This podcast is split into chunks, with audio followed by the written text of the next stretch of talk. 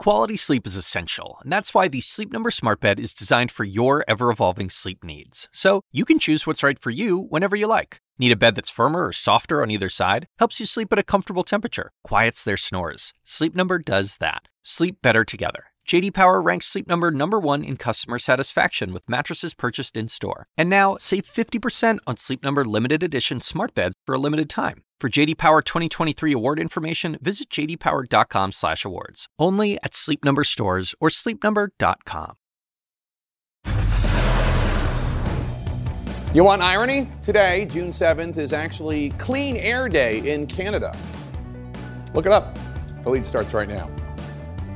From Canada all the way down to the Carolinas, thick, hazy wildfire smoke engulfing much of the East Coast. If wildfires have been burning for more than a month, why did it get so bad today? And how long is this going to last? And former President Donald Trump swears he's being attacked unfairly again and desperately wants you to hear his side of the story. And he's just released a new TV ad starring some wild animals to make sure you get the message. All this while former Vice President Mike Pence jumps in the race against Trump, and Chris Christie believes he can beat them both. I'm going to ask Governor Christie how ahead when he joins me live on the lead.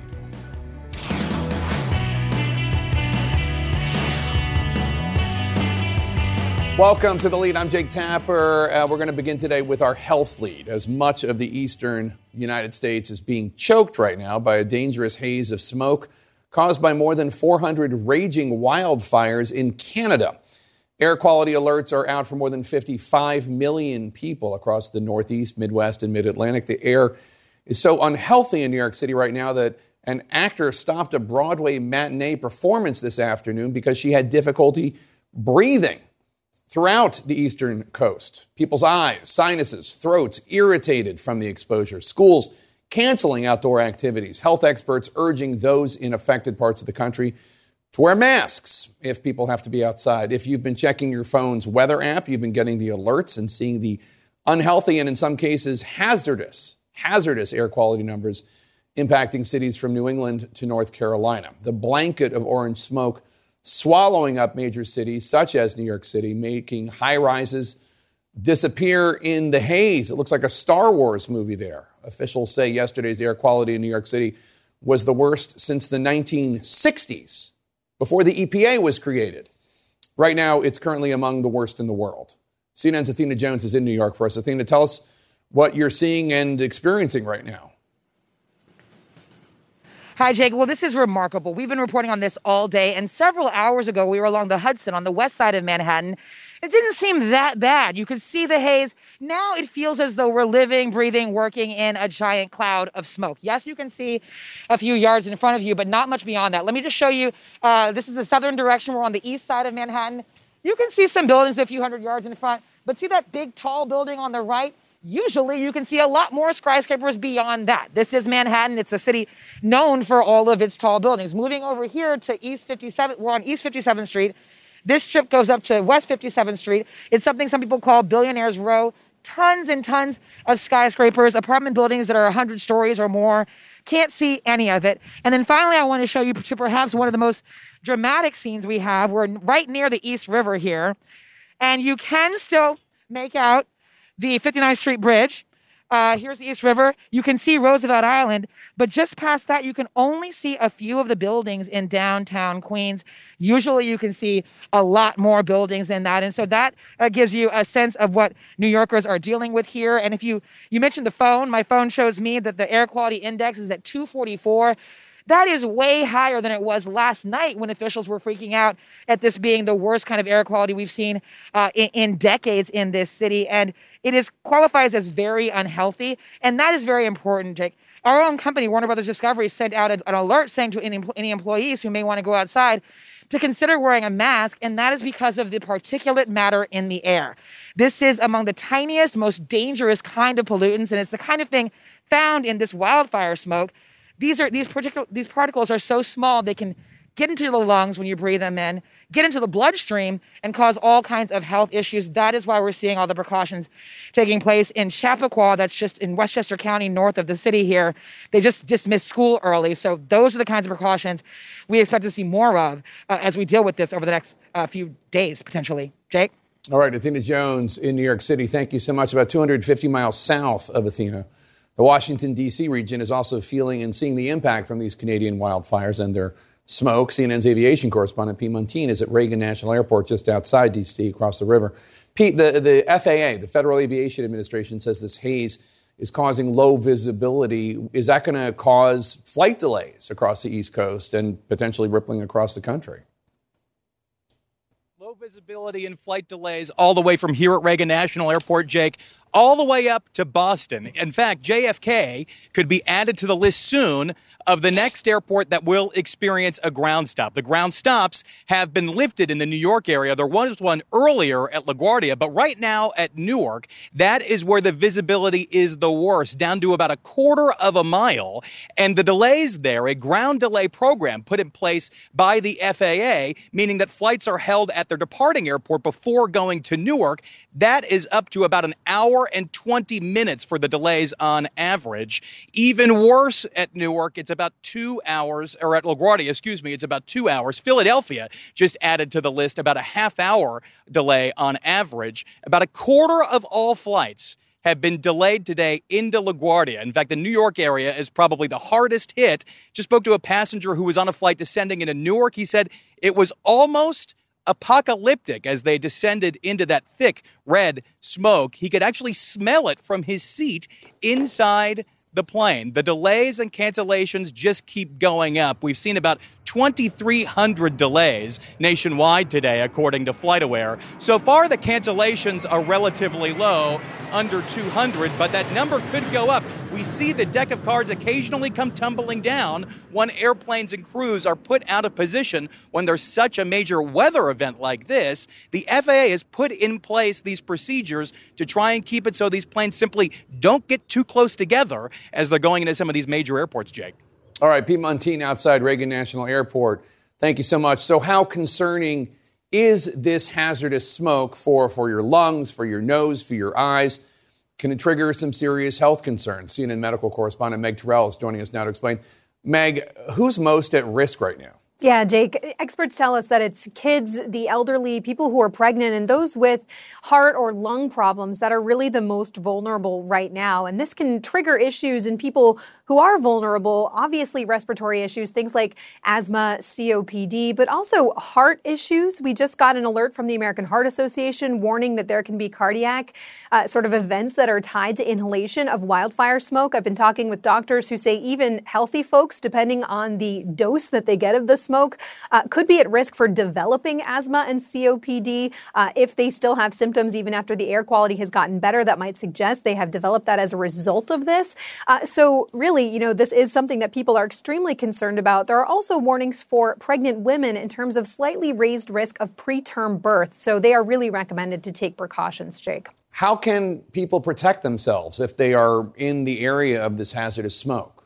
Yeah, you know, one piece of advice that seems obvious is from the American Lung Association. They say if you can see or smell smoke, know that you are being exposed. And so they're saying stay inside if at all possible. If you have to go outside, the recommendation is to wear a high quality mask like an N95 or a KN95. That is something we're extremely familiar with from the COVID days. Uh, for indoor air quality, the recommendation is to run HEPA air filters in the home if you can. Uh, shut the windows, run the air conditioning if you don't have one of those. And don't forget pets, Jake. A lot of these same precautions actually apply to our animal friends as well.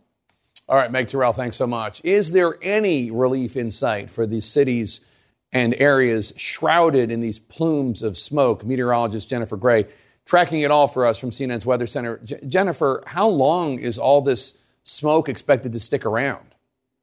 Well, it's really a hard question to answer because as long as we're stuck in this weather pattern, we're really going to get smoke across the east. Now, one day it might be worse for New York, the next day it might be worse for somewhere across the Ohio Valley, but but it's really going to stick around in this region for quite some time, at least for the next seven to 10 days and possibly longer. So you can see where the worst of it is right now. Of course, New York City is really uh, the worst uh, as far as visibility goes, only about a mile in New York, Syracuse around two miles, but we've seen New York City down to under one mile visibility over the afternoon. The current air quality index, you can see all of these dots in red, purple, even extending into upstate New York. That's where we have the most most unhealthy air. And that's what we were talking about, where people are being urged to stay inside, wear masks. New York City right now still tops the list at this moment uh, with the worst air quality in the world. And it's been that way for the last hour or two. Of course, over the last two days, we've seen New York City bounce around from one to 10. But, Jake, I think this is going to stick around uh, for at least the next several days. Jennifer Gray and the CNN Weather Center, thank you so much. Let's bring in the governor of New Jersey. Uh, Democrat Phil Murphy. Governor, uh, thanks so much for joining us. What are you being told about the air quality right now in your state? it's either bad or really bad, depending on where you are. Uh, we made the decision to close state offices at 3:30. We're encouraging, as your colleagues have said, young kids, seniors, anybody with heart or lung issues to stay inside. If you have to go out, consider wearing a, a good, snug fitting N95 mask. We've encouraged all schools to suspend outdoor extracurricular activity. The Port Authority has our bridge traffic limited to 30 miles an hour because of visibility. It's it's not good. There's no other way to put it. What have you been told uh, from either the Biden administration or the Trudeau administration in Canada about how long this might last? Yeah, it's hard to tell. Uh, last I checked in, I'm, I'm, actually, Jake, got a call with the Canadian authorities right after I got off with you, uh, the ambassador and or consul general, to get their perspective. But as of a short while ago, of the many hundreds of fires in Canada, I think at least 200 were declared quote unquote out of control. So my fear is, and obviously this depends on the wind, uh, which way it's blowing, and all the, the other factors. My fear is that this could be with us for a while. What is your advice to, to people in the state about dealing with this poor air quality beyond what you just said about uh, N95 masks and, and kids and, and the elderly and people with health conditions staying indoors. Um, what else are, are New Jersey residents supposed to do? I mean, there's not a whole lot of other options, Jake. I mean, stay inside, keep the windows closed. Um, we have a website which is constantly updating the monitoring. So if you're out there living in Jersey, DEP, as in the Department of Environmental Pro- Protection.nj.gov, I think is a smart place to go. Stay hydrated as I say, stay indoors, and if you have to go out, uh, consider wearing a, a, snug snug mask that's a, a, quality one. But there aren't a lot of. Uh, unfortunately, this is one of these things where uh, there's not a lot of options uh, in the playbook. Governor, last question before you go: Has there been an uptick in uh, your emergency rooms uh, in hospitals across New Jersey? have not uh, gotten word on that yet, but we are monitoring it, as you can imagine. We also have had our own forest fires. Let's not forget the climate crisis and climate change, which is bringing all of this to us, in addition to sloppy behavior or uh, malevolent behavior. Uh, and, and so we're monitoring all of the above, including, most importantly, people's health. All right, New Jersey Governor Phil Murphy, thanks so much for your time today, and uh, our best wishes, of course, to the residents of the Garden State. Another view near the World Trade Center in New York. The smoke has gotten thicker here uh, in New York all day. Much more to come as this thick smoke blankets the Northeast. Also ahead, uh, he specifically entered the Republican presidential race to take down Donald Trump, also to win, but he's going after Trump. Uh, Chris Christie, the former governor of New Jersey, joins me live next as the field grows. How will he try to stand out? And facing legal jeopardy on multiple fronts, what is Donald Trump preparing to do? What is he preparing for in terms of a possible indictment? Stay with us.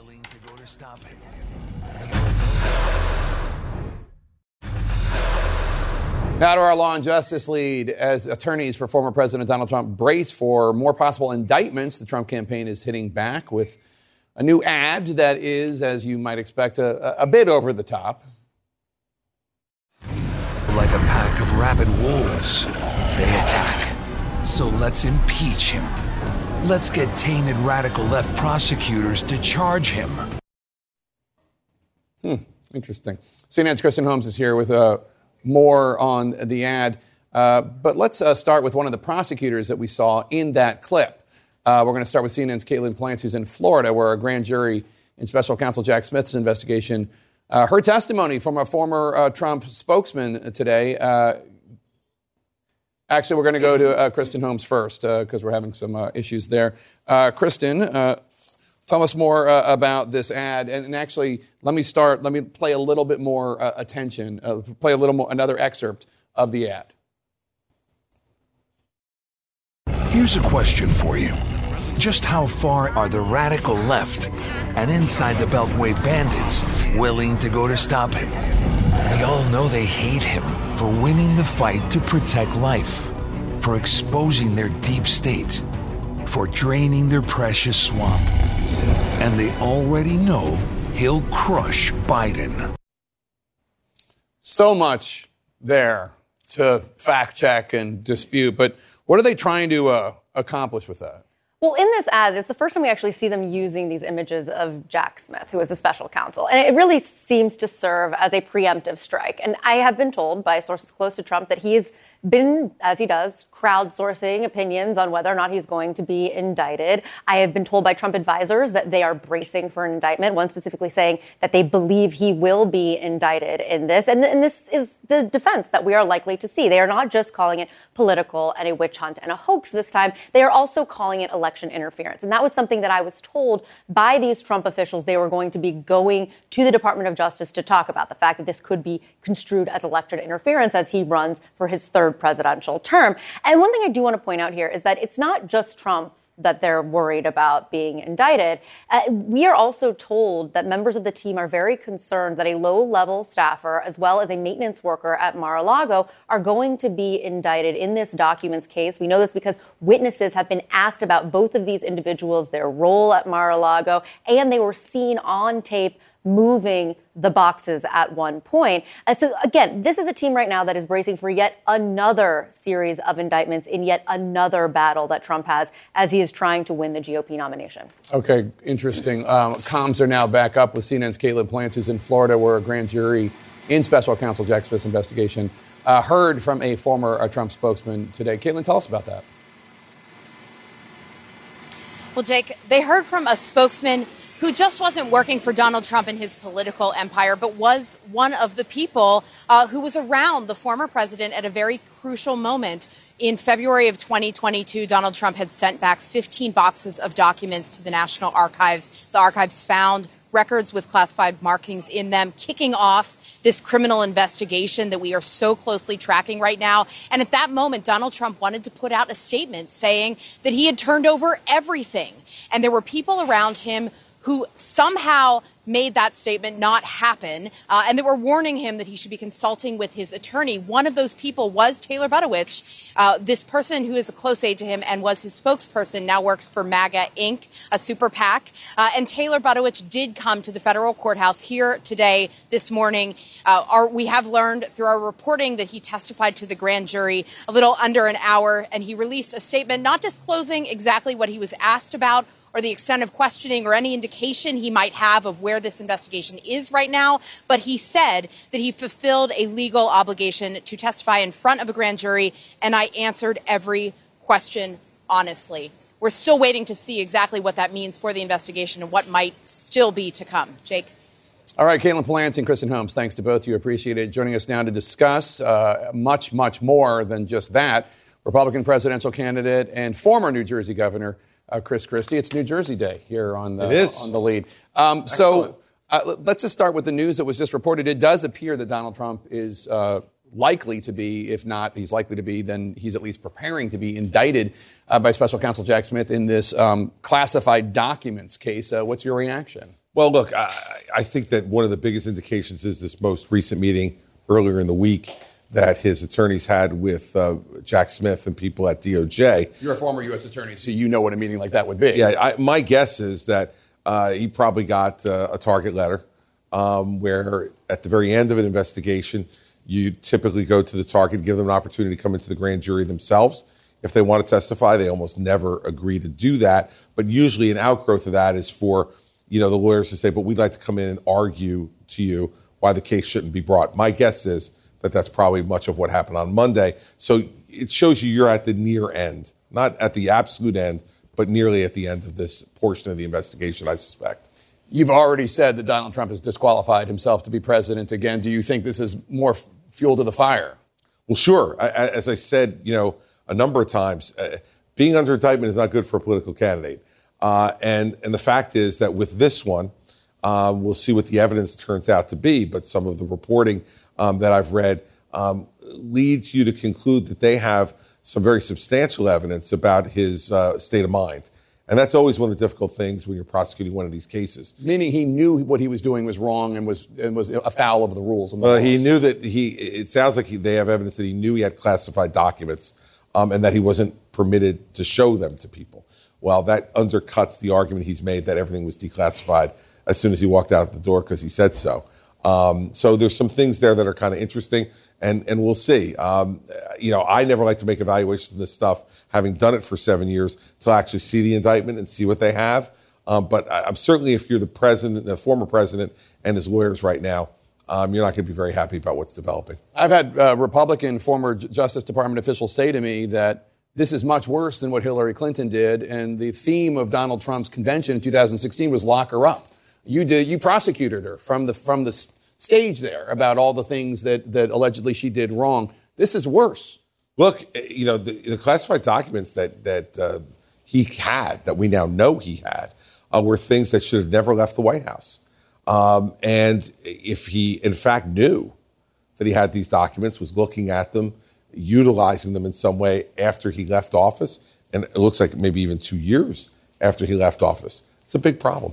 So you're running for president. You just declared last night. Yes, uh, you're joining what's a, a, pretty crowded field, surprisingly, considering there's a former president uh, in, in, it as well. Um, now, right now, you're polling in the low single digits. I know you haven't even been in the race for a day, but in 2016, you ran. You placed 10th in Iowa, 6th in New Hampshire before getting out of the race. What is going to make this year different? Well, the whole atmosphere is different, Jake. You know, in 2015 and 16, when we ran the first time, uh, you had a situation where Donald Trump had no record to speak of. Um, he had been on a TV show, I had been a developer, private developer in New York. There was no way to really make the case against him. And we, we I think all of us, myself, Jeb Bush, Marco Rubio, John Kasich, Ted Cruz, all found it very difficult to make the case because he could say whatever he wanted to say. There was no proof point to prove that he couldn't do it. So I'm going to build a wall across the entire border of Mexico, and Mexico is going to pay for it. Well, I didn't think he was going to be able to do that, um, physically figure out a way to do it. Um, but how can you prove that he wouldn't? This is different. Today, we know he said he would build a wall across the entire border of Mexico. He didn't do it. About a quarter of the wall is built. He said Mexico would pay for it. We haven't gotten our first peso. Um, and we know a lot of other things. Said he was going to repeal and replace Obamacare. He had a Republican Congress for two years, didn't get it done. Said he was going to balance the budget in four years, left with the greatest deficit of any president in modern history. Said he was going to get rid of the national debt in eight years and left it trillions higher than when he walked in the door in just four years. There is a record here, Jake, on things both very, very significant on public policy, but even on the trivial. Remember, he used to go after Barack Obama for playing golf.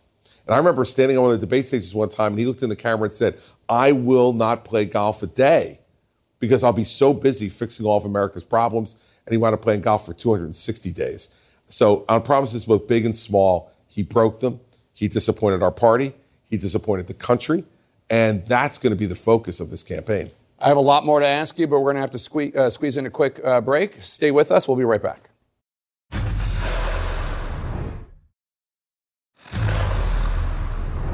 And we're back with Republican presidential candidate and former New Jersey Governor uh, Chris Christie. So, so yesterday, uh, Governor, when you uh, announced that you were running for president, you called Trump, a former friend, mm-hmm. Uh, a quote, lonely, self consumed, self serving mirror hog.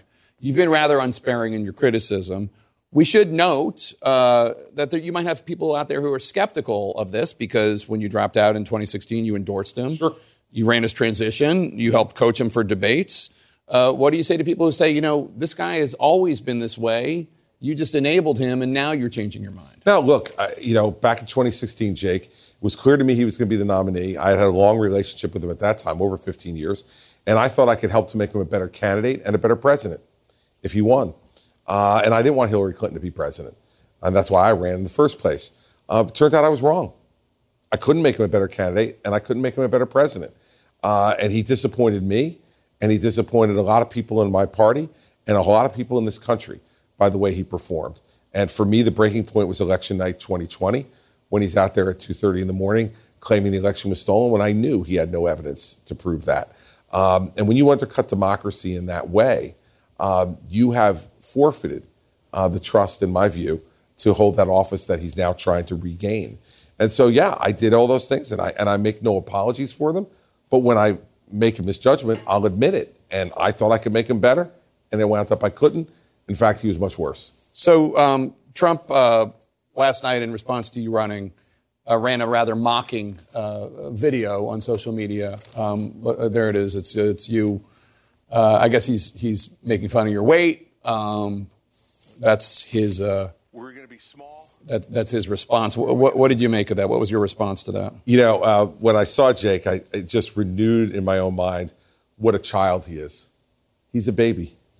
Um, whenever you want to criticize him, um, in any way, that's the way he responds. And you and I are both lucky enough to be parents.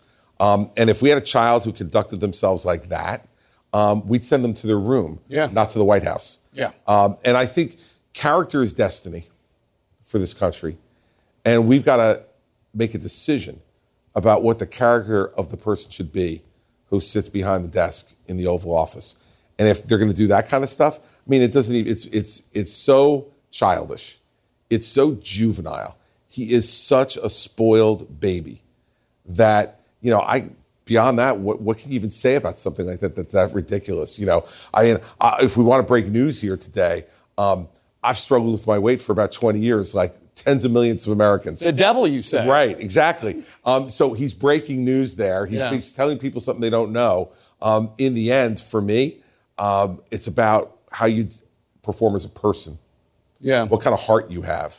And I'll put mine up against his any day in the week. So, on the subject of you admitting mistakes, um, you were pretty candid last night about some of those mistakes in your speech last night. Um, I don't have time to play the excerpt, but one of the you, ta- you talked about the Bridgegate scandal, Right.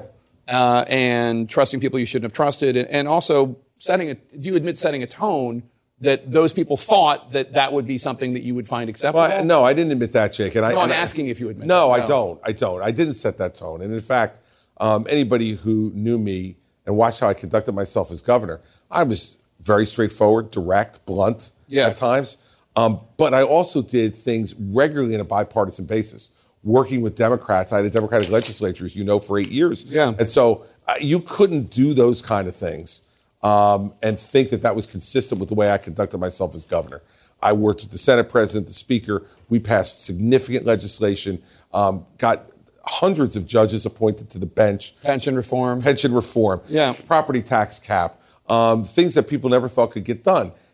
That's not the tone. So what? of- Do, so what? Sorry to interrupt, Yeah. but, but what lesson do you think you learned then? Oh, I, that personnel is policy. Yeah. that you have to be even more careful that there's no insignificant appointment, no insignificant hire, because that person acts in your name every day. And you know when they're distant from you, like these folks were, physically distant from you. Um, I think there's times when you could think, well, it'll be fine, and and and you don't see them every day. It was a mistake, Yeah. um, and they made a mistake in judgment, horrible mistake in judgment. They paid for it, um, but That'll so hurt did- you too. So did I. Yeah.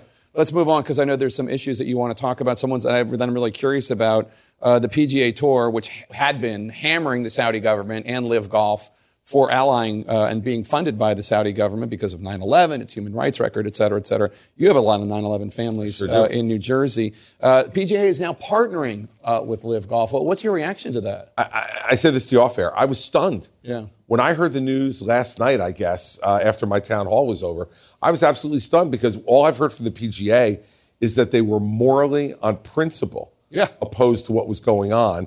Um, but I guess they Saudis came up with enough money Yeah. to override the morality and the principle. And the people that I feel really badly for are the golfers themselves who stood with the PGA on that principle and would not go to LIV golf, didn't accept nine figure checks, um, and, and now are going to have to play with those same players again, with those players saying, hey, we're back with you and we've got the nine figure check. Right. I mean, I think the PGA is going to have an enormous morale problem on that tour just for openers, and it's going to be interesting to see how they all try to manage it. So, um, Russian uh, dictator Vladimir Putin has launched this vicious uh, invasion of Ukraine, killing lots of civilians.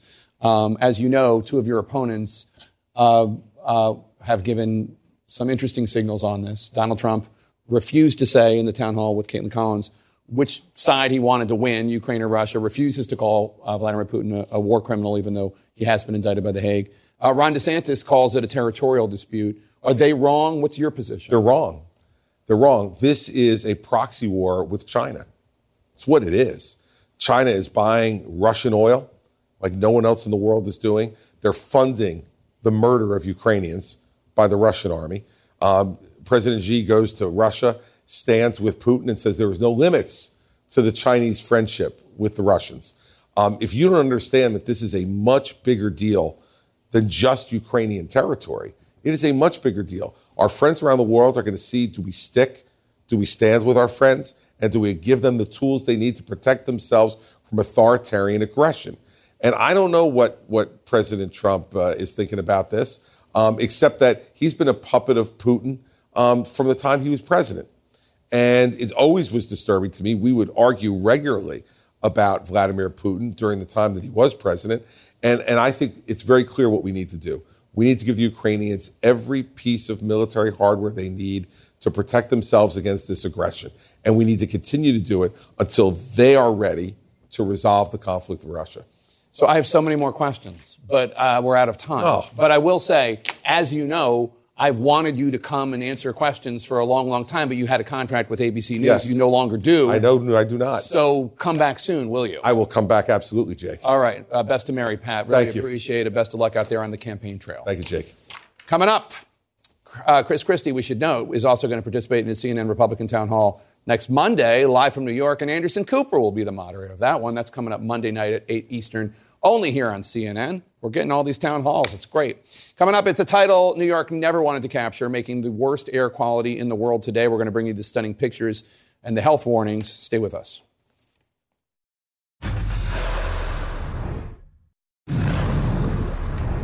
We are back with our health lead and a live look at One World Trade Center in New York. The sky so smoky. It's almost the same color as the gray buildings. Let's go to CNN's Miguel Marquez in Times Square for us. Miguel, what is it like on the ground in New York, and how are people around you reacting to this sky?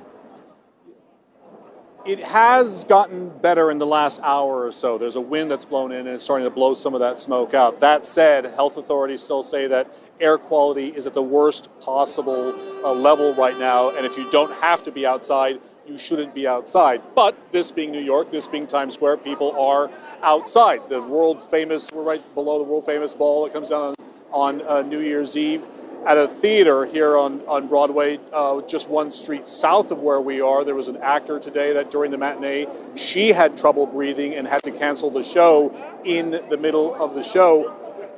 and I will say, as I cough, um, breathing this air in all day, it does have an effect. You can feel that scratch in your throat and you, you feel sort of the dryness. You know, I've been in Los Angeles and San Francisco and other cities that get inundated by smoke like this uh, the difference here is we're hundreds of miles away from where these fires are burning up in Canada, in, in, LA or in other cities. You're sometimes 10, 20, 30 miles away, and it's understandable that you have so much smoke there. You can smell that campfire smell in New York from fires burning hundreds of miles away in Canada. It gives you a sense of just how big these fires are and how concerning they are. I mean, if you look at the crowds here, some people are wearing masks. They, they, they do say, health authorities saying if you're going to be outside, wear an N95 or KN95. A lot of people are taking pictures as they do in Times Square, but not of the buildings or not of the, of the, of the lights, but of the sky itself because it just looks so bizarre. Somewhat less bizarre now than it did earlier, but if you are a fan of the movie Blade Runner, you're going to love New York today. Jake? Well, that's the thing. It seems re- really dystopian. Blade Runner is not exactly uh, a preview of a, of a wonderful future. Uh, what are you hearing from people around you, whether New Yorkers or tourists?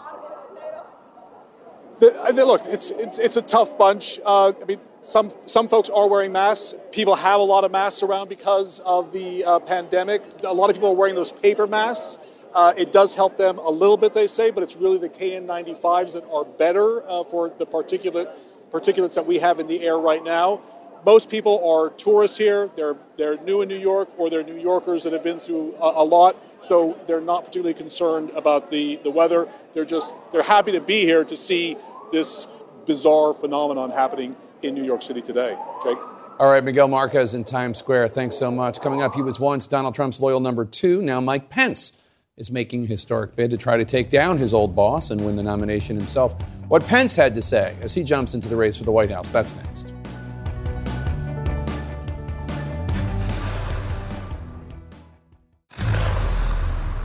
Former Vice President Mike Pence has officially thrown his hat into the ring, making himself a candidate for the 2024 Republican presidential nomination. As CNN's Kyung Lah reports for us from Des Moines, Iowa, Pence's entrance into the race sets up a clash between the former VP and his former boss, Donald Trump. Mike Pence on his own. I'm running for president of the United States of America. The former vice president taking Donald Trump head on. I believe that anyone who puts themselves over the Constitution should never be president of the United States. And anyone who asks someone else to put them over the Constitution should never be president of the United States again. It's a message resonating with Iowa Republicans tired of the Trump drama. Many that I've spoken to don't need the distractions that came with other candidates, that they're looking forward to uh, finding solutions. It's here in Iowa that the Pence campaign begins their persuasion campaign, selling a familiar brand of the Republican Party to an electorate reshaped by the former president. I feel that there's only one man that's willing to stand up for all of us, and that's Donald Trump. So, not that, that Mike Pence, if he were to get elected, could do a good job. I just don't think he'd do as good a job as Donald Trump. In his kickoff speech, Pence touted the successes of the Trump administration, but suggested the former president has moved away from conservative principles. When Donald Trump ran for president in 2016, he promised to govern as a conservative. And together we did just that. But today, he makes no such promise. Pence called out the former president's stances on entitlement programs, Russia's invasion of Ukraine, and abortion policy. Sanctity of life has been our party's calling for a half a century, long before Donald Trump was a part of it. But now he treats it as an inconvenience, even blaming our election losses in 2022 on overturning Roe v. Wade. It will be a tightrope for Trump's former VP to walk, once loyal lieutenant in his administration. I'm deeply humbled as your vice president. A political tie broken on January 6th over election lies. President Trump was wrong then, and he's wrong now. And just underscoring the difficult course that lies ahead for Mike Pence. Shortly after he did that entire rally where he essentially called Donald Trump unfit to serve as president, unfit for office, he was then asked on Fox News if he would sign the RNC pledge that requires that you support the nominee, the Republican nominee, Jake. And Pence said he would. Jake? Hmm. Kind of, just kind of a little disconnect there. Kyung Lah in Des Moines, Iowa, thanks so much. The images are stunning. A summer haze not seen in decades. We're going to go back to New York where smoky skies are making the iconic skyline unrecognizable. That's next.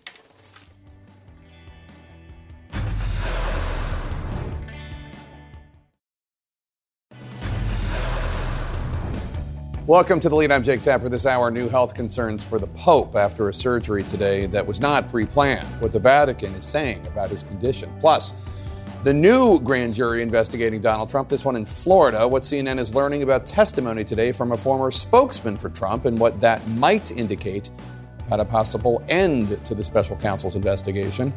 And leading this hour, much of the east coast of the United States blanketed by smoke drifting down from wildfires burning in Canada.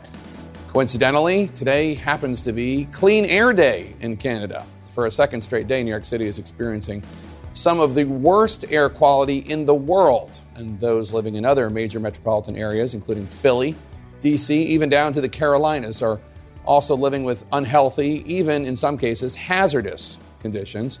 Let's go straight to CNN's Bill Weir, who's in Brooklyn. Bill, how bad is the air where you are right now? You're coming to me, Jake? Sorry about that. We missed your cue if you are, but we're in Williamsburg, Brooklyn uh, right now. And we've been watching the sky change in the most sort of eerie apocalyptic ways since midday. We saw the sky turn from like a dirty yellow to this ominous orange at one point.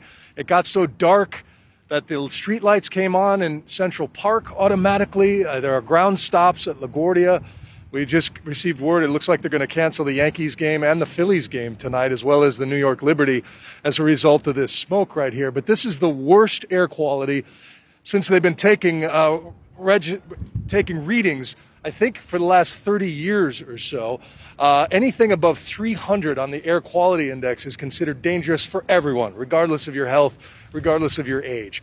Officially, we've topped over 320 today. I saw some readings on some air quality weather maps that were north of 400. Unofficial, but astounding when you think about what that means in terms of where this puts New York on the world's most polluted cities. We're up there with New Delhi uh, right now in terms of air quality. This is a city with four times as many people and much less stringent air quality standards and, and regulations as well. And it's all a matter of those wildfires up north. Right now, so far, this part in June, 15 times the average land in Canada has burned. And the height of the wildfire season up north really doesn't get kicked off until July or August. So who knows if this is going to be a long term trend. We're hoping for some rain tonight.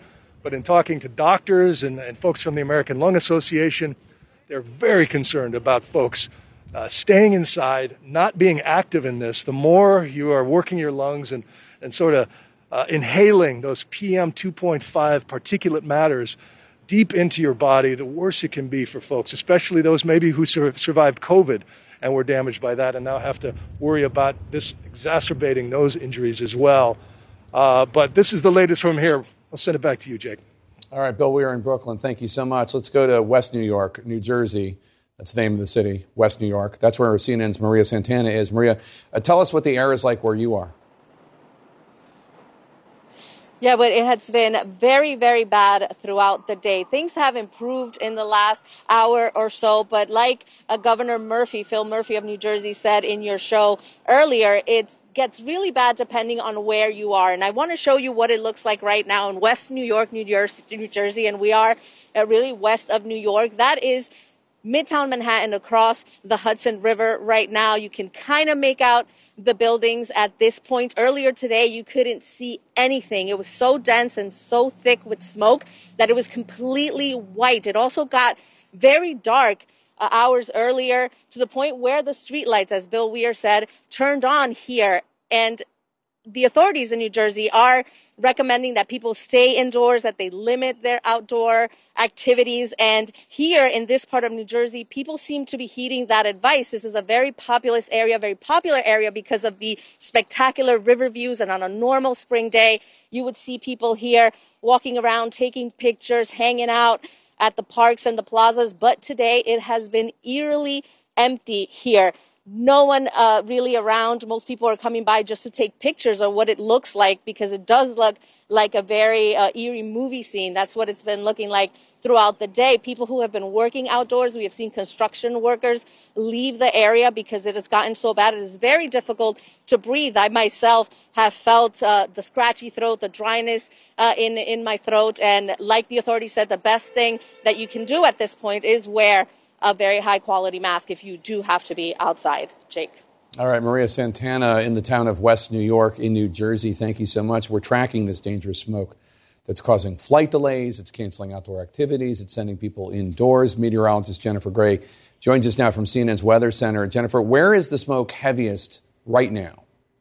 Well, really, the New York area is where it's at its worst. You can see visibility as, is at one and a half miles. So we've seen it down to less than a mile at some points during the afternoon. You can see Syracuse under a mile, State College. So really, this area um, right here is where we're seeing the worst of it and the thickest smoke. However, it all depends on the wind direction. So by tonight, I think some of the smoke is going to shift a little bit farther to the west and a little bit farther to the south. So when it clears up for one area, it's going to be bad for another. This is a time lapse progressively throughout the day, and you can just see it worsen uh, with the hours that have gone by. And that's what we've seen, and that's what the reporters are saying. And New York City now tops that map of the major, uh, the worst city in the world for air quality. And it's been on this top 10 list for the last couple of days, but for the last few hours has been sitting right at number one. You can see those red and purple dots. That's where the worst air quality is. Across that I 95 corridor up in upstate New York, even back in the Ohio Valley. And that's where the,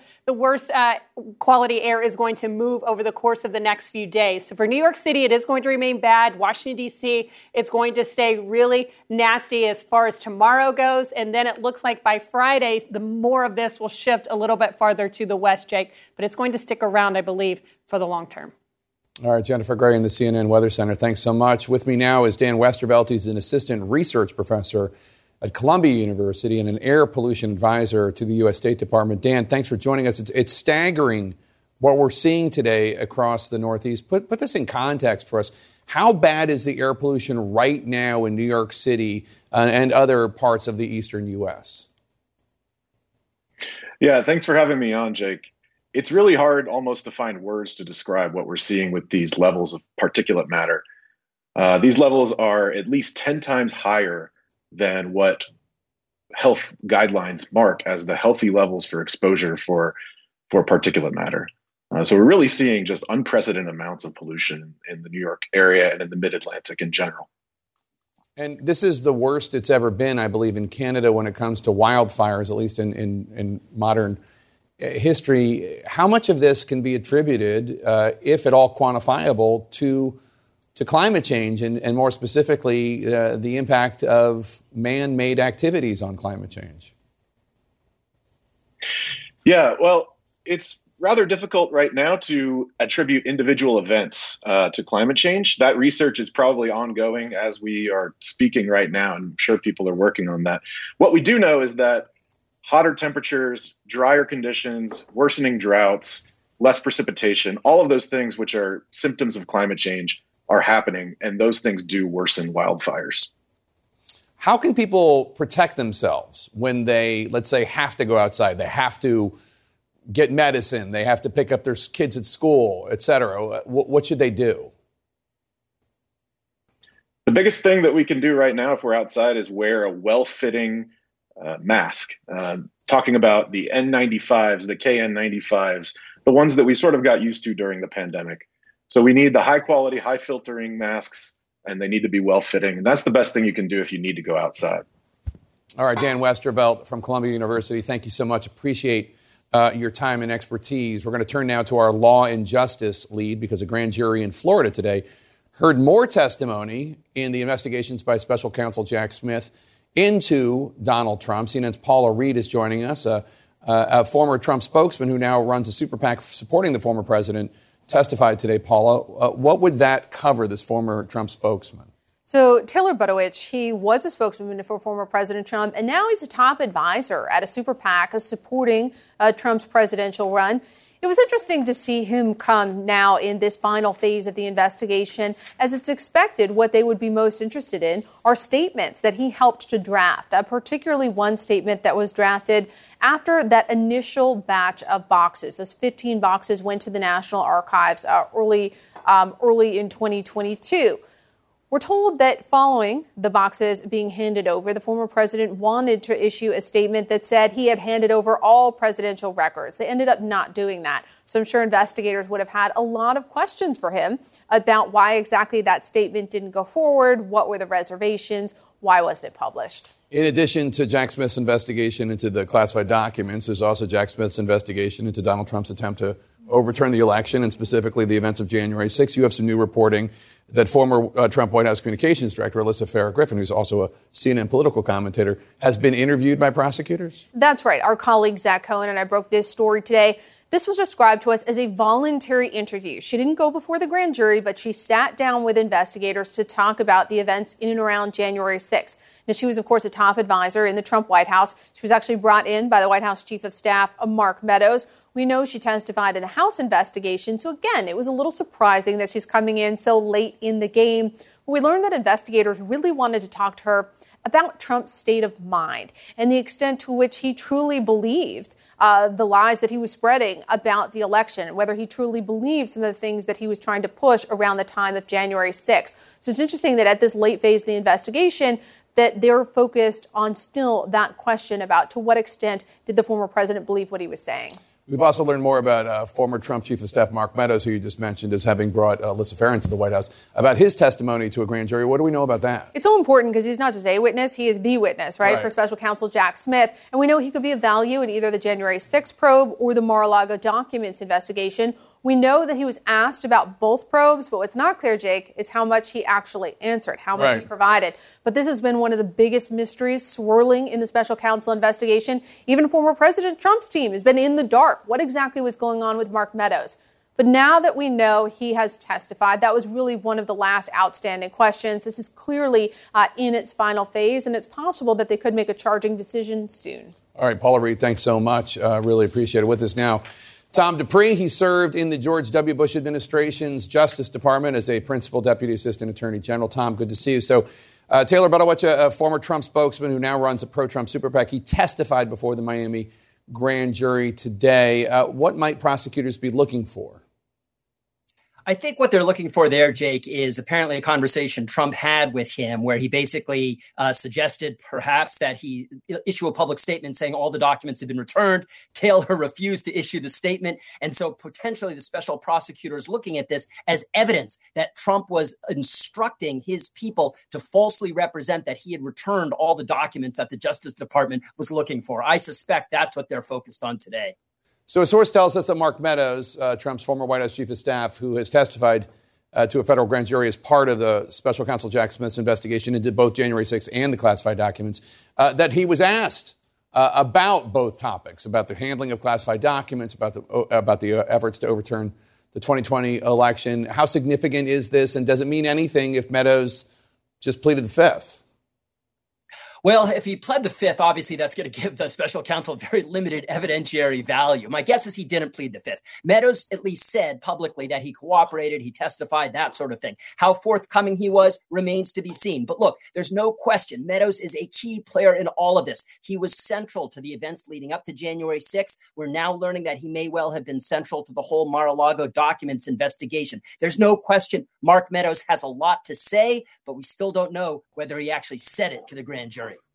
The government's been presenting evidence in both probes to grand juries in Washington, D.C., and also in Miami.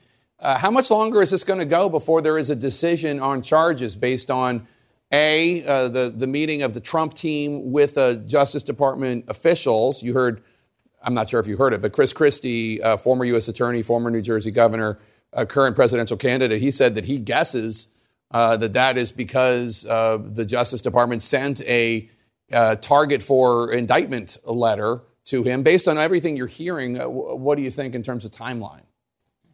You know, when I heard about the meeting at DOJ, my first thought was an indictment is imminent. Because look, former Governor Christie is right. Typically, a meeting at DOJ is one of the last steps before an indictment drops. However, the news today that the special counsel is still eliciting testimony before witnesses, before a grand jury in Florida is intriguing. And one thing it may say is that, look, this investigation may not be quite as close to finished as we thought it was. If he's still getting witness testimony, it also appears now, somewhat surprisingly, that an indictment, if and when it drops, may come in Florida rather than in DC, which a lot of us had been anticipating up to this point. CNN previously reported that U.S. Secret Service agents assigned to protect Donald Trump have been called in to testify in the classified documents probe. Another source familiar with the matter tells CNN that every member of the Trump detail, more than 20 agents, have testified. Um, that's surprising to me. Uh, I, I don't. I, I, wouldn't think that you would have anything like uh, doctor-patient confidentiality, but I would think that U.S. Secret Service agents are generally supposed to keep their mouths shut. Well, you know, in, in some respects, yes. Uh, but when it comes to grand jury testimony, no. You may recall back in the Clinton era, there was a lot of discussion and legal debate about whether there was a Secret Service protective agent privilege. The courts basically said no. Secret Service agents can be called upon to give grand jury testimony. I think from the special counsel's perspective here, these are a lot of witnesses. As you note, it's, a, it's close to two dozen people who have testified before the grand jury. These are agents who were presumably on the ground, close at hand at Mar-a-Lago, and ha- are firsthand eyewitnesses to what was going on behind the scenes during the days when the administrator, the Trump team, was negotiating with the Justice Department. They may have a lot to contribute about what they saw and what they heard during those critical months. Hmm. All right, Tom Dupree, thanks so much. Appreciate it. As former Vice President Mike Pence makes his historic bid for the White House, I'm going to talk to two men who know him pretty well. One led his fundraising push, another ran against him for governor of Indiana. Plus, Pope Francis has a surprise surgery. It lasted hours. What might that say about the health of the pontiff? Stay with us.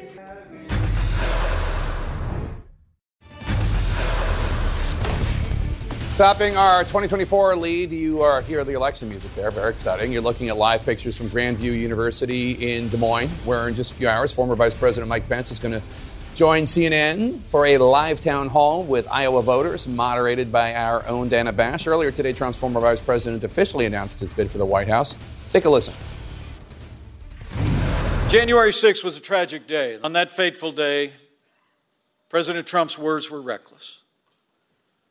Endangered my family. That on that day, President Trump also demanded that I choose between him and the Constitution. Now, voters will be faced with the same choice. I chose the Constitution, and I always will.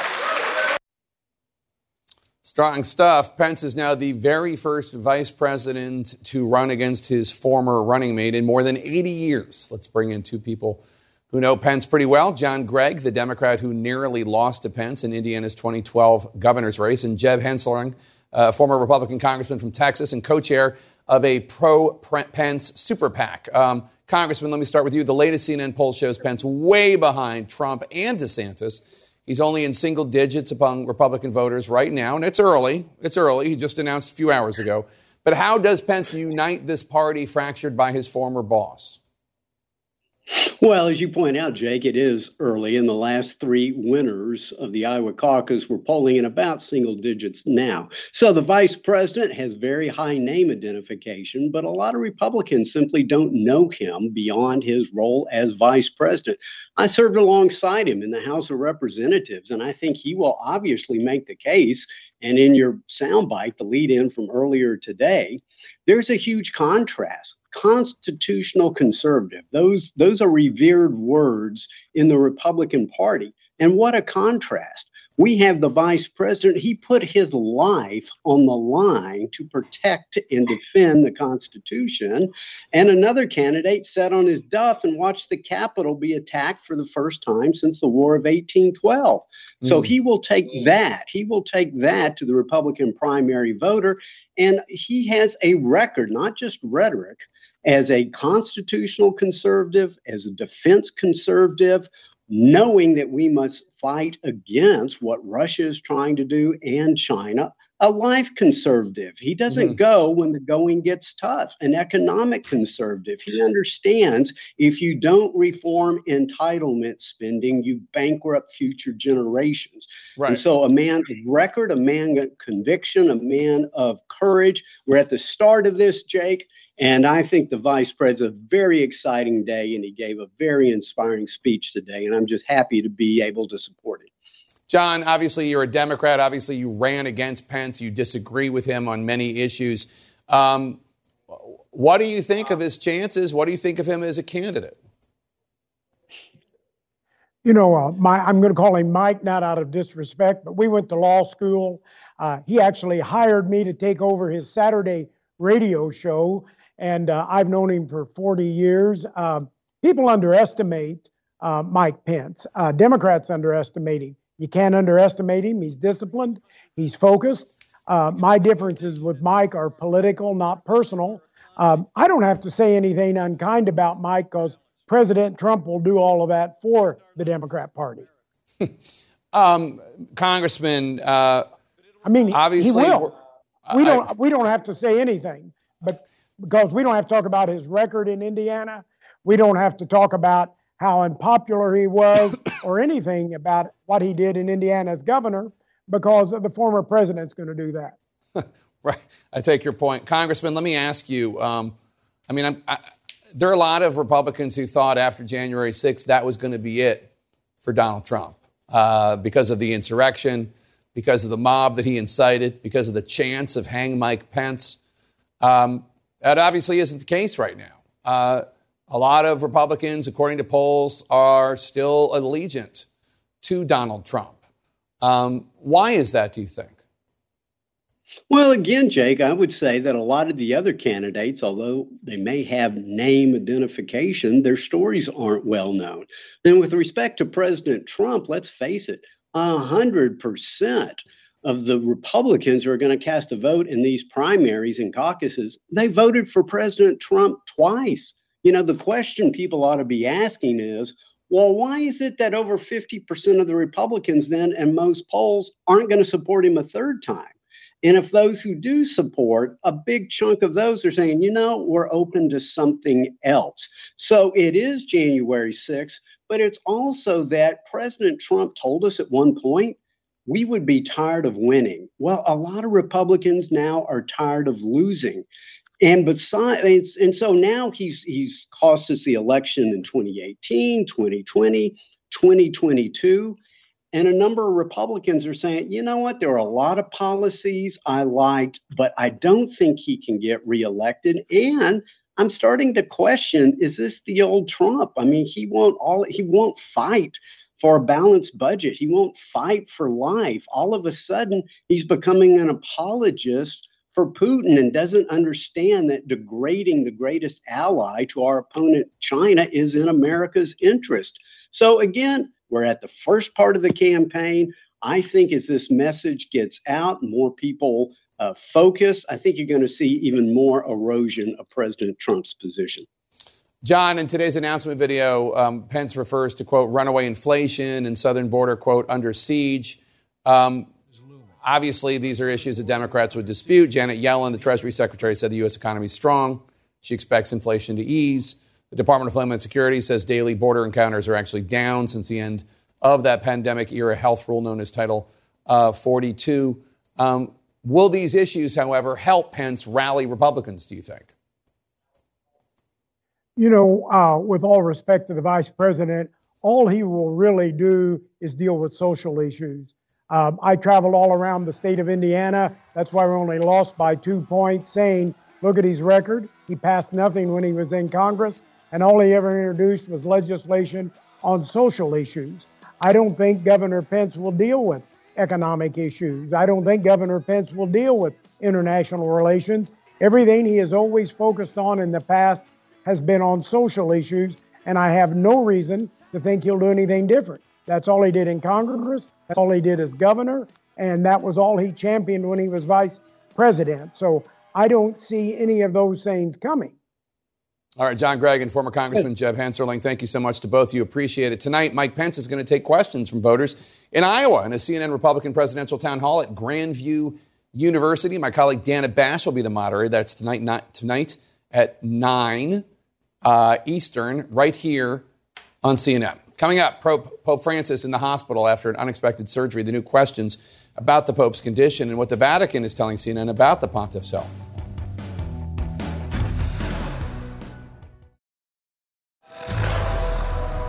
In our faith lead today, today Pope Francis underwent an unannounced and unexplained abdominal surgery that lasted three hours in Rome, we're told, and it's raising some serious questions about the Pope's health. The Vatican says there were no complications, but all of the 86 year old's events have been canceled until June 18th. CNN's Jim Bittermann has more now on the Pope's latest health concern. A day after Pope Francis made a surprise trip to the Gemelli Hospital in Rome, he was back in, this time for surgery. And the man who performed the operation said it all went well. The surgical operation and the general anesthesia were well tolerated by the Pope. Now he's awake, he's uh, fine, and he's uh, already at work. It's the second time this year the 86 year old pontiff has worried the faithful after spending four days in the hospital in March for bronchitis. And it's the second time he's had abdominal surgery in two years. This time, the Vatican says he was placed under general anesthesia so doctors could repair a hernia the Vatican said was causing recurrent, painful, and worsening symptoms. Medical sources say it's probably related to the surgery that the Pope had to remove half his colon in 2021. The pontiff has been dogged with health issues for years. He often uses a cane or a wheelchair due to the pain in his right knee. He also suffers from chronic sciatica, which has caused him to cancel engagements. As the surgery went on, the faithful and even non Catholics showed concern. Well, I'm not Catholic, but he's an important person and he does a lot of good, and I hope he does well and uh, he recovers quickly. But the recovery period could be long. The Vatican has preventatively canceled the Pope's audiences and events until June 18th. Even so, afterwards, he'll need to be fully recovered because he has big summer plans.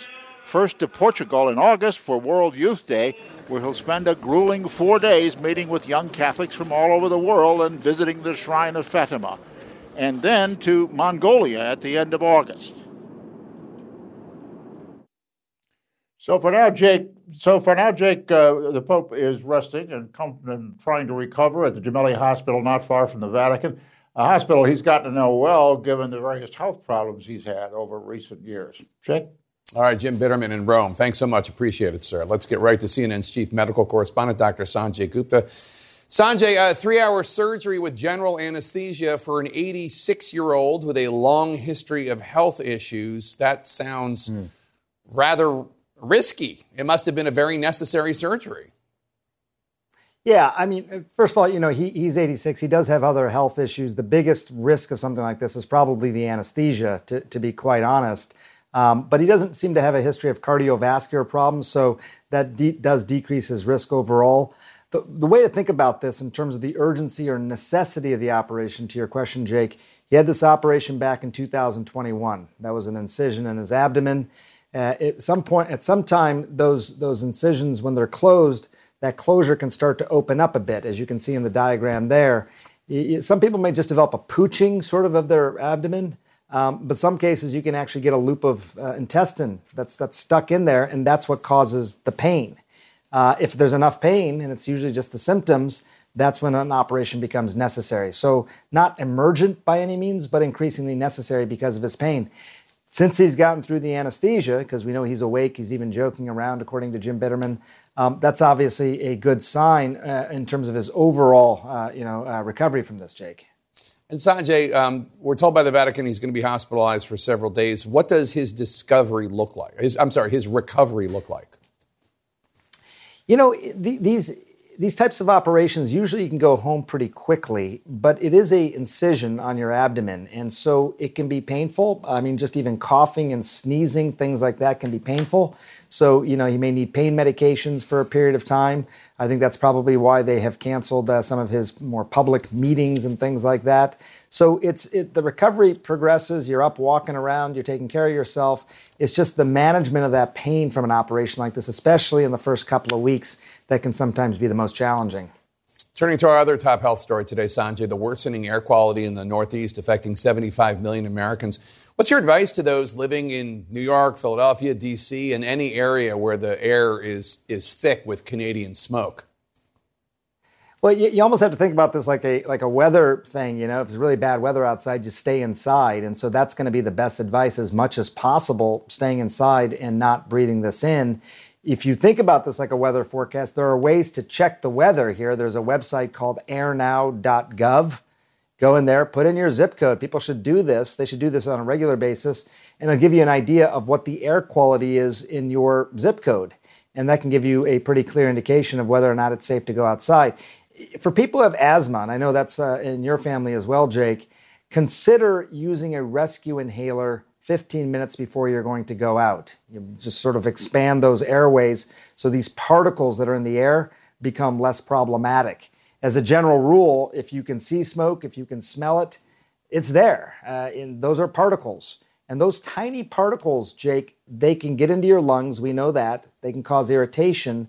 But I think what people don't always realize is that they're small enough, they can also get into your bloodstream. They can cause clotting problems, which is why people who have underlying heart disease, vascular disease are most at risk. So hopefully it clears as, as quickly as possible. But for the time being, you got to treat it like a bad weather event. All right, Dr. Sanjay Gupta, thanks so much. More than 40,000 Ukrainians now grappling with floods in the midst of the war. CNN rides along with recovery workers and takes us there next.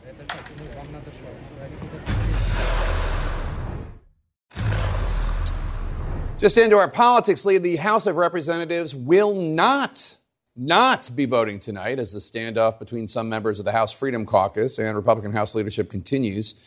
CNN's Manu Raju is live for us on Capitol Hill. Manu, tell us what's going on. House leaders are meeting with the holdouts behind closed doors. Yeah. What's going on? What are they voting on or not voting on? What are the issues here? Yeah, Jake, this is a second straight day that the House has essentially been in a state of paralysis as a result of a standoff between conservatives and the House Freedom Caucus and the Republican leaders, stemming in part from the debt ceiling deal that Speaker McCarthy cut with President Biden to suspend the national debt limit until January 2025. Some believe that this deal essentially undercut a separate agreement, one that Speaker McCarthy reached with these same holdouts in order to become Speaker of the House in January. But there are some other issues at play too. There's some frustration among some of these conservative holdouts that the spe- that the leadership team did not move forward with a bill that would loosen gun regulations, a bill that was pushed by Congressman Andrew Clyde, Steve Scalise, and Mr. Clyde have been in a back and forth about that issue. And there are some other unrelated issues all tied up as part of this. Now, Jake, they have the power to essentially scuttle legislation if they block a procedural vote called a rule in the House. That's the first step in the legislative process. If they withhold their support, Really, if more than four Republicans vote against it, because all Democrats typically vote against a rule, that's enough to essentially stall legislation on the floor. And they did just that yesterday on some Republican messaging bills. One to ban the prohibition of stove uh, of, uh, of prohibition of banning stove ovens, something that the Republicans generally agree with, but they wanted to protest here. Twelve members voted against that, Jake. And as a result, there have been all these negotiations behind the scenes. The speaker trying to cut a deal with these holdouts, trying to figure out a way to get them back in the fold to allow the legislative process to go forward. They're not there yet. As a speaker right now, meeting with these holdouts, uncertain what he'll give them or whether the House can act at all amid this standoff. Yeah, gas stoves, uh, I think is what you're driving at there. Mm-hmm. Raju on Capitol Hill, thanks so much. Appreciate it. Turning to our world lead, Ukraine's prosecutor general is investigating the destruction of a critical dam in eastern Ukraine as a possible war crime. Ukraine says more than 40,000 people have been affected by the flooding. CNN's Fred Pleitgen rode along with a rescue crew today. Here's what Fred saw. Raging floodwater with whole towns submerged. This Ukrainian military drone video purports to show a family trapped in a Russian controlled village pleading for help. But all the small drone can do is drop a bottle of water. We went on a rescue mission in Kherson, where the water levels are still rising. So these guys tell us that they've been at work here since last night. They said the work during the night was extremely difficult and that they're really tired, but of course, they have to keep going. They found this house abandoned but rescued three kittens. Roman Skandrakov tells me the volunteers face Russian shelling on nearly every sortie. Of course, it's extremely dangerous, he says, especially today. It's very loud. Russia and Ukraine continue to blame each other for the destruction of the Nova Kakhovka Dam and hydroelectric power plant. The Ukrainians say on their side alone, hundreds of thousands are without normal access to water and nearly 2,000 homes are underwater. While the rescue efforts are hampered by the near constant artillery and mortar barrages. Look, we're working despite the possibility of us being shelled. We're taking risks every day, Ukraine's interior minister tells me. We understand that this is war, and it is very difficult to completely avoid a drone or incoming missile. And that dangerous work is far from over. The authorities here say they expect they'll be busy all night getting more people to safety. And Jake, some pretty strong words coming from the Ukrainian President Volodymyr Zelensky tonight. He accused the Russians of not doing anything to help the people who are still stranded in the flood zone on the Russian side, and he calls on the international community to step in. Jake? All right, Sam, uh, I'm sorry, Fred Pleitgen in Ukraine. Thank you so much. Appreciate it. The PGA Tour has teed off its own players and fans. The rough reaction to getting into bed with Saudi Arabia's regime as the U.S. Secretary of State meets with the kingdom's controversial crown prince and prime minister. That's next.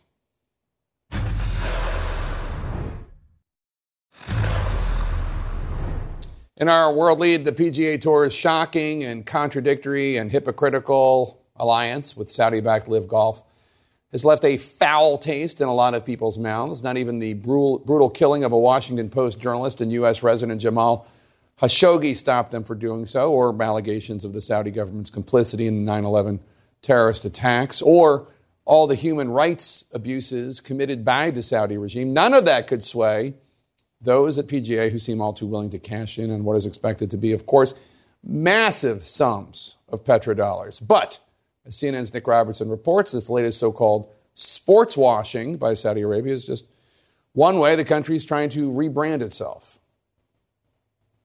Whether it's gobbling up golf rights or signing yet another global soccer star or setting oil price trends, Saudi cutting production by 1 million barrels a day, or in diplomacy, Secretary of State Antony Blinken's three day visit, many, many roads now seem to lead to Riyadh. US relations with the Desert Kingdom have been rocky. President Biden making democracy and human rights a core issue. But increasingly, Saudi's Crown Prince Mohammed bin Salman setting his own agenda.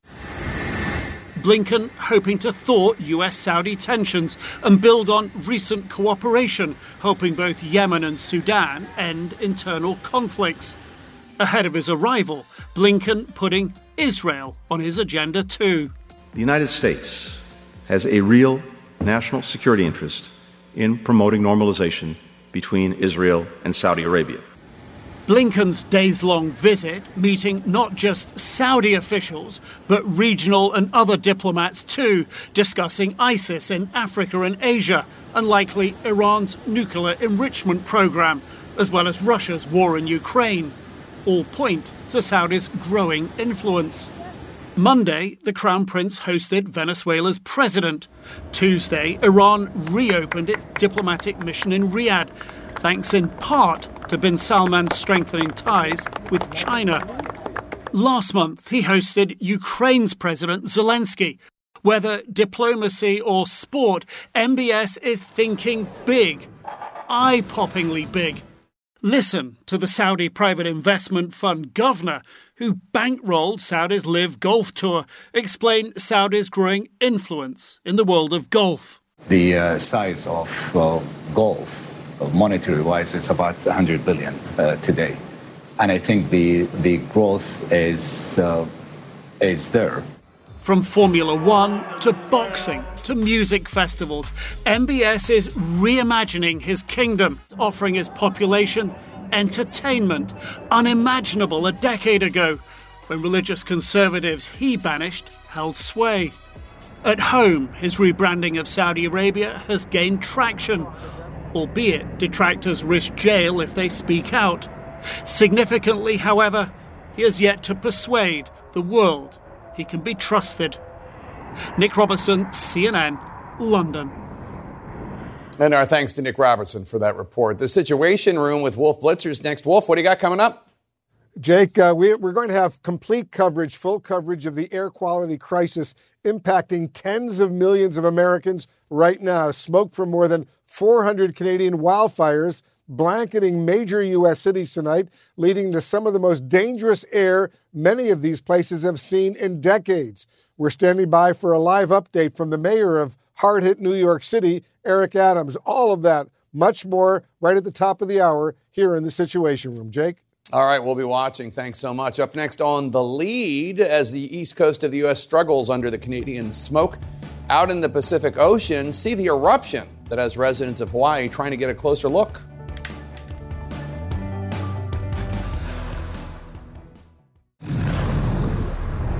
In our national lead, while the East Coast deals with wildfire smoke, out west in the Pacific, Hawaii is dealing with a different kind of smoke. This one coming from a volcano. Hawaii's Kilauea volcano began erupting early this morning as live webcam footage spotted fissures at the base of the Halema'uma'u crater. The Hawaii Volcano Observatory raised the alert level for Kilauea to red for warning.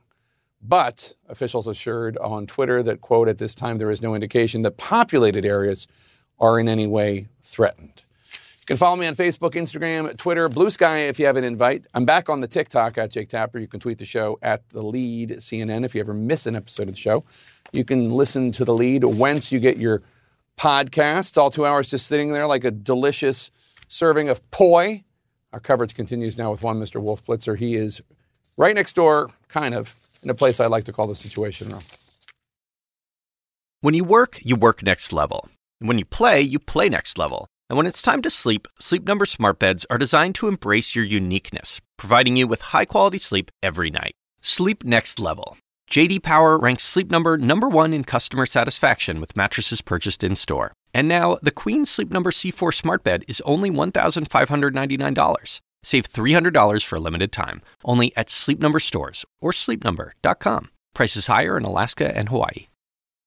Quality sleep is essential, and that's why the Sleep Number Smart Bed is designed for your ever evolving sleep needs. So you can choose what's right for you whenever you like. Need a bed that's firmer or softer on either side? Helps you sleep at a comfortable temperature, quiets their snores. Sleep Number does that. Sleep better together. JD Power ranks Sleep Number number 1 in customer satisfaction with mattresses purchased in-store. And now, save 50% on Sleep Number limited edition smart beds for a limited time. For JD Power 2023 award information, visit jdpower.com/awards. Only at Sleep Number stores or sleepnumber.com.